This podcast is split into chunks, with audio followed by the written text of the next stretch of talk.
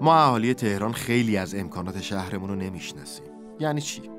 مثلا می‌دونین تهران چند تا پارک یا بوستان داره؟ دیدی نمی‌دونستین؟ تهران 2268 تا بوستان داره یعنی از هر جایی که هستیم با یه کوچولو قدم زدن به یه بوستان می‌رسیم و می‌تونیم اونجا زیر سایه درخت بشینیم و لذت ببریم یا بچه هامون توی پارک بازی کنن آه گفتم درخت. اصلا می‌دونستین همین تهران چند تا درخت داره؟ اونم نمی‌دونین. تهران سه و نیم میلیون درخت تنومند داره. درخت تنومند فکر کنم اگه درخت های معمولی رو بشماریم بره بالای 6 میلیون درخت سرسبز. پارک و درخت اتفاقای خوبی هن که براتون گفتم.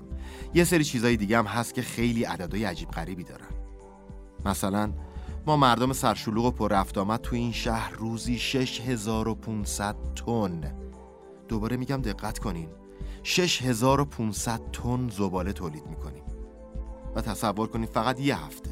یه هفته این زباله ها جمع نشه و ببینید چه بلایی سر خودمون و شهرمون میاد. و خیلی امکانات و خدمات دیگه که تو تهران داریم و بهشون بی توجهیم ازشون استفاده می‌کنیم. ولی آیا می‌دونین هزینه نگهداری، توسعه و مدیریتشون از کجا باید تعمین بشه؟ برای داشتن تهرانی بهتر همه باید مشارکت کنیم. 29 اسفند ماه مهلت پرداخت قبوز عوارض نوسازی کسب و پیشه و بهای خدمات یادتون نره. روش های پرداختم که خیلی ساده است. درگاه اینترنتی شهرداری تهران تهران داتایار تلفن 137 یا ستاره 137 مربع و همه درگاه های بانک های طرف قرارداد شهرداری.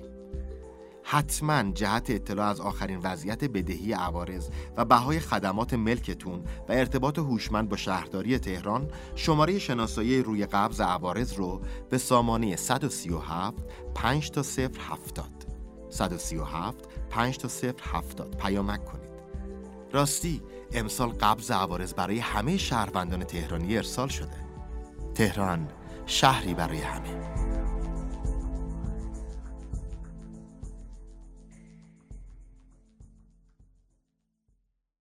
شما می‌تونید از داستان شب حمایت کنید. ما به حمایت شما احتیاج داریم. برای همین دو لینک در نظر گرفتیم که همراه پادکست های شبانه ما منتشر میشه. سایت هامی باش برای مخاطبین داخل کشور و سایت پیپل برای مخاطبین خارج از کشور. لطفاً ما رو حمایت کنید. ممنونیم. داستان شب.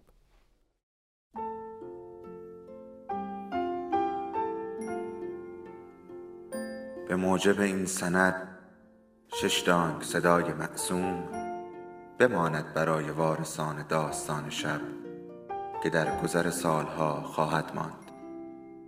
ارادتمند داستان شب.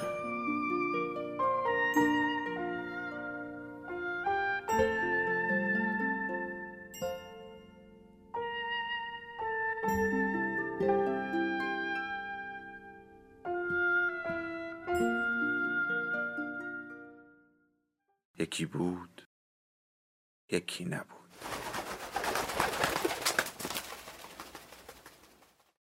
میرزا اسدالله از حجره رفت بیرون و نشونی محکمه خاندایی رو به اونها داد و روونشون کرد و برگشت. وقتی از نو تنها موندن حسن آقا پا به پا شد و گفت میرزا من می‌فهمم که تو اهل اصولی اما آخه این اصول برای کی وضع شده؟ جز برای آدمیزاد درست؟ بنای کار تو هم بر ایمان و اصول اینم درست. اما اون ایمانی که کشتار آدمیزاد و روا بدونه حق نیست باطله. حالا می‌فهمی که ما چی به سر داریم؟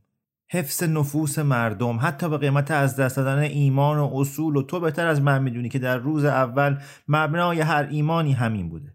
منتها زمونه که برگشت ایمان و اصول هم برمیگرده تغییر می‌کنه. میرزا اسدالله گفت اگه اصول واقعا اصول باشه نباید با گردش زمونه بگرده. اصل یعنی اون چه همیشه اصالت داره.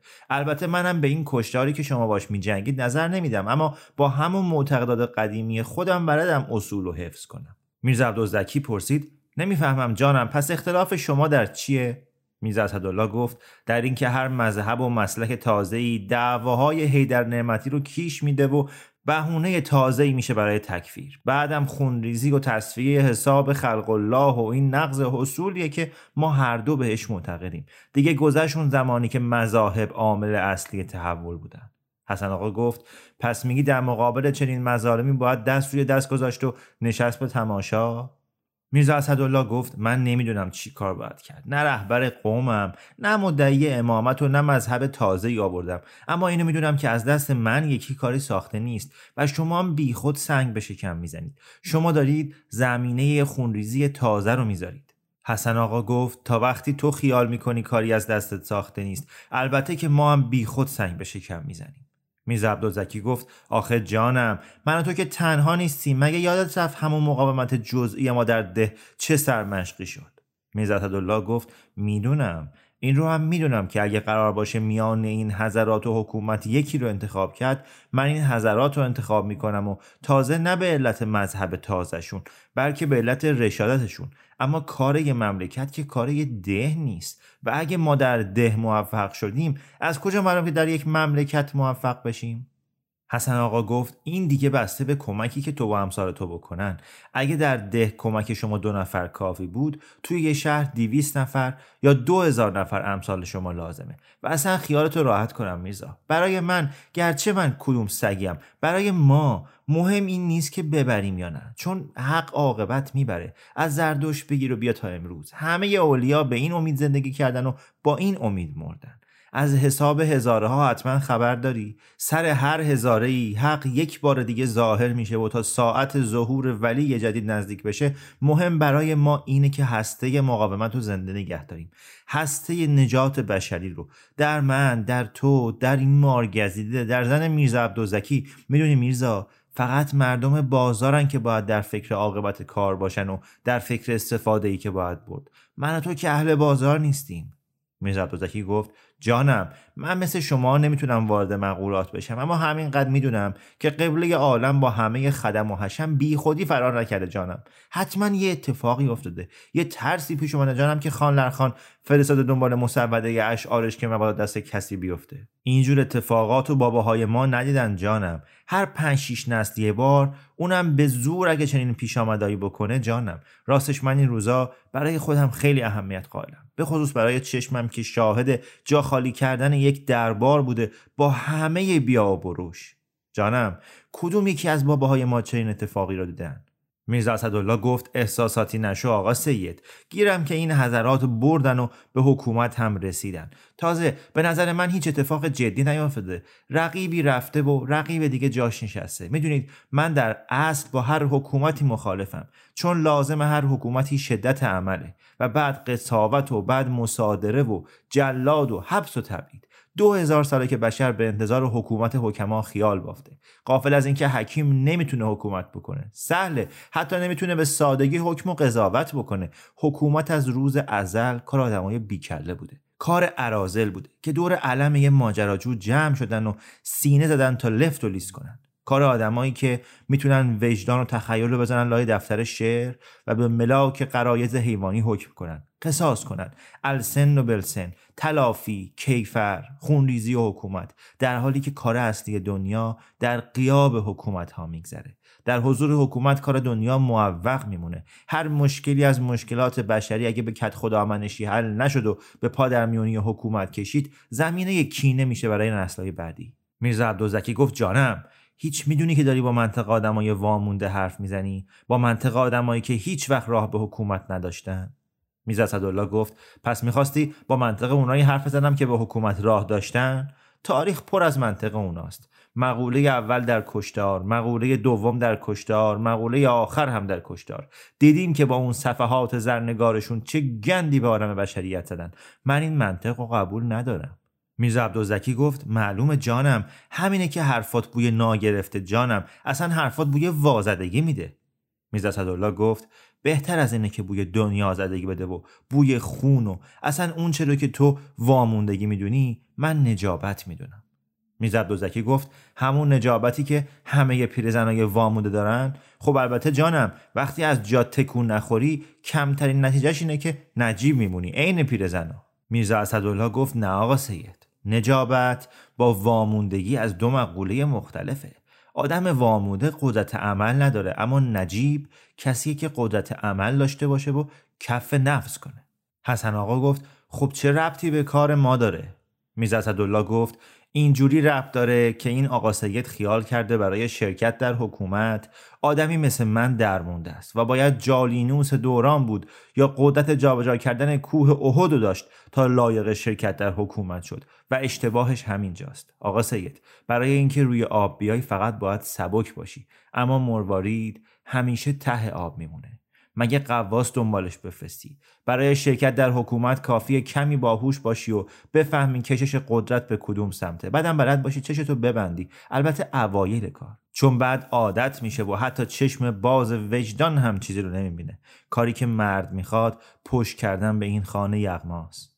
حسن آقا گفت آخه ارسطو هم در جهانگشایی اسکندر شرکت داشت. نظام الملک هم وزارت کرد. بیرونی هم دنبال محمود رفت هند و خلیفه بغداد رو به دستور خاج نصیر لای نمد مالیدن. راجع به اینا چی میگی؟ و هزاران نفر دیگه که خودت بهتر از من می‌شناسی؟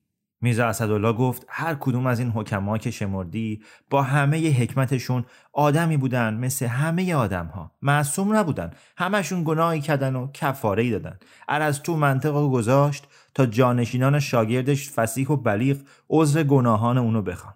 بیرونی به آب مالهند خون اون همه هندو رو که محمود کشت از دستای خودش شست و خاج نصیر خیلی سعی که در کتاب اخلاق خودش قسل بکنه و نظام الملک هم که اصلا یکی بود مثل همین خان حی حاضر که چون هوا رو پس دید فرستاد دنبال مسوده اشعارش. بهت قول میدم که اگه اوضاع به صورت اول برگشت و تاریخ و همون هایی نوشتن که تا به حال نوشتن دیویس سال دیگه همین مسوده های خانلرخان بشه یه دیوان شعر پر و صدا و شاید به آب طلا هم نوشته بشه. همه اینهایی که شمردی در نظر من توفیلی های قدرتن. کنه های زیر دم قاطر چموش قدرت چسبیده. اونم قدرتی که بناش به ظلمه نه قدرت حق.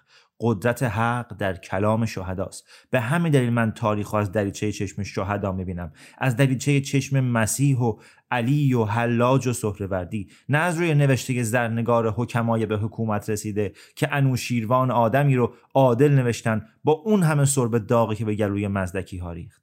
حسن آقا گفت پس تو دنبال معصوم میگردی. میرزا گفت چی میشه کرد؟ هر کسی دنبال یه چیزی میگرده که نداره.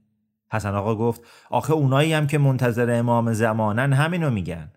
میرزا الله گفت می‌دونی حسن آقا اسمت یه امر نسبیه و برای رسیدن بهش یا برای انتخابش آدم هر لحظه ای سر یه دوراهیه. دوراهی حق و باطل.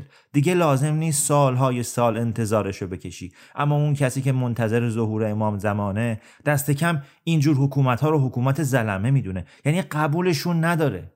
حسن آقا گفت اما می‌بینی که اینجور حکومت ها هستن. سر و مر و گنده هم هستن و به قول خودت همشون هم با تکیه به قدرت ظلم. میرزا اسدالله گفت و به همین دلیلی که من از دریچه چشم شهدا به دنیا نگاه می‌کنم.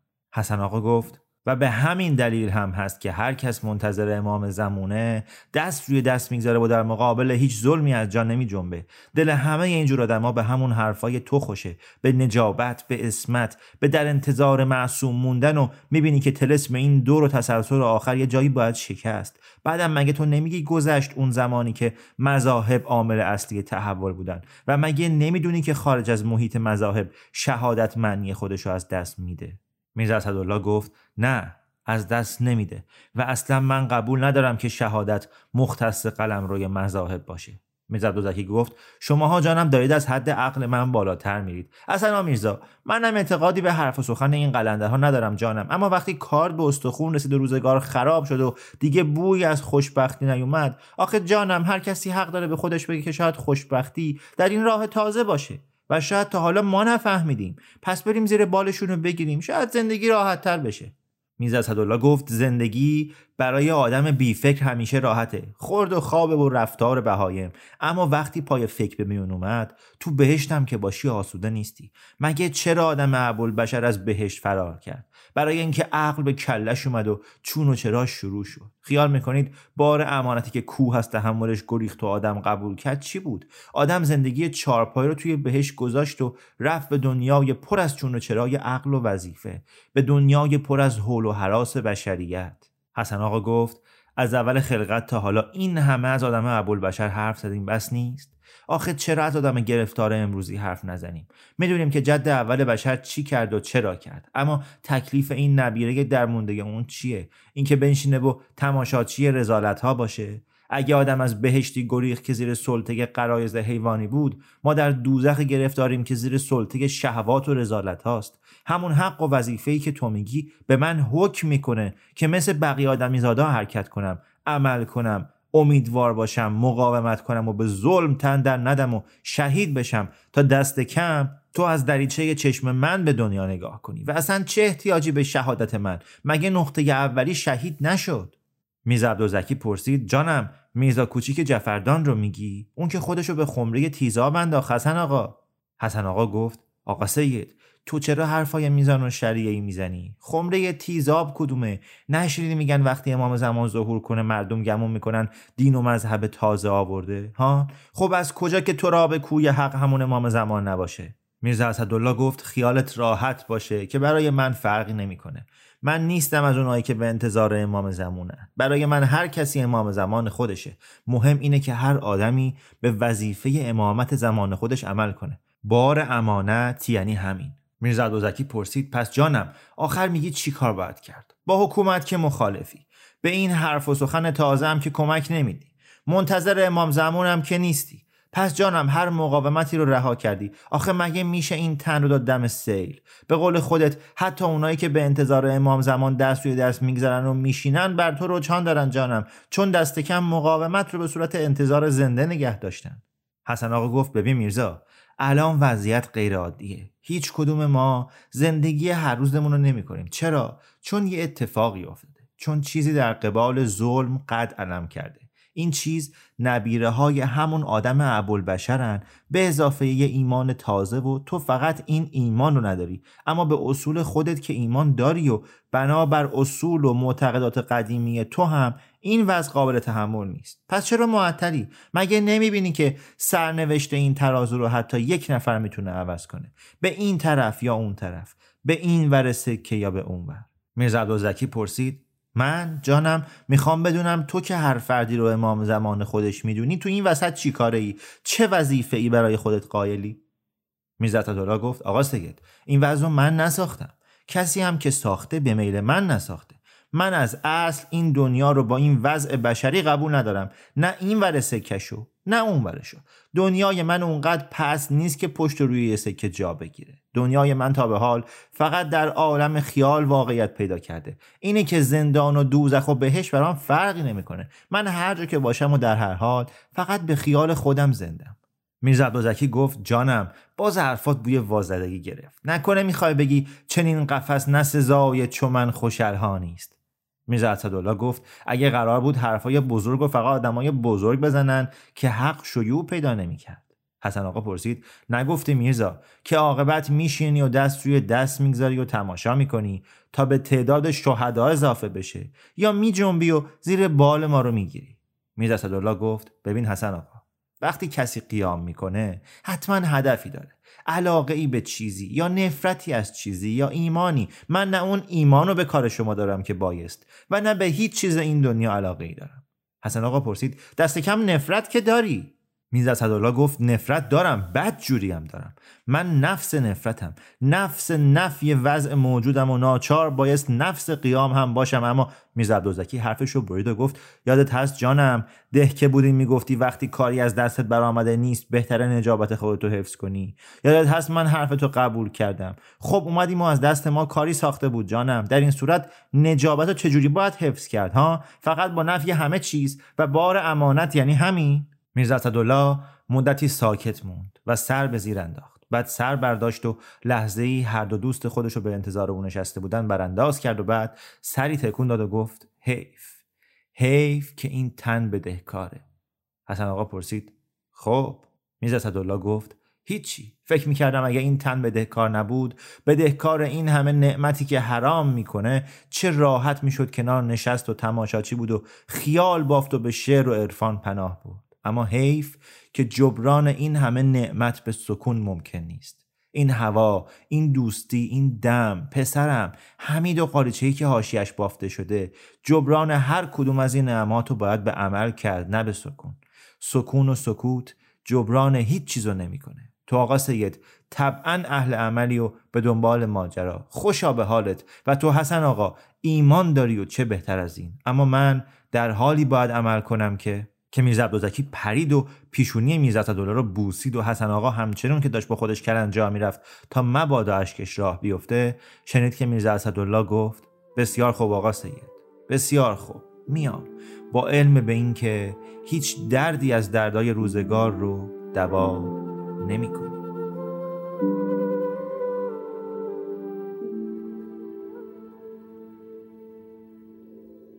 داستان شب بهانه است. برای با هم بودن دور هم نشستن شنیده شدن.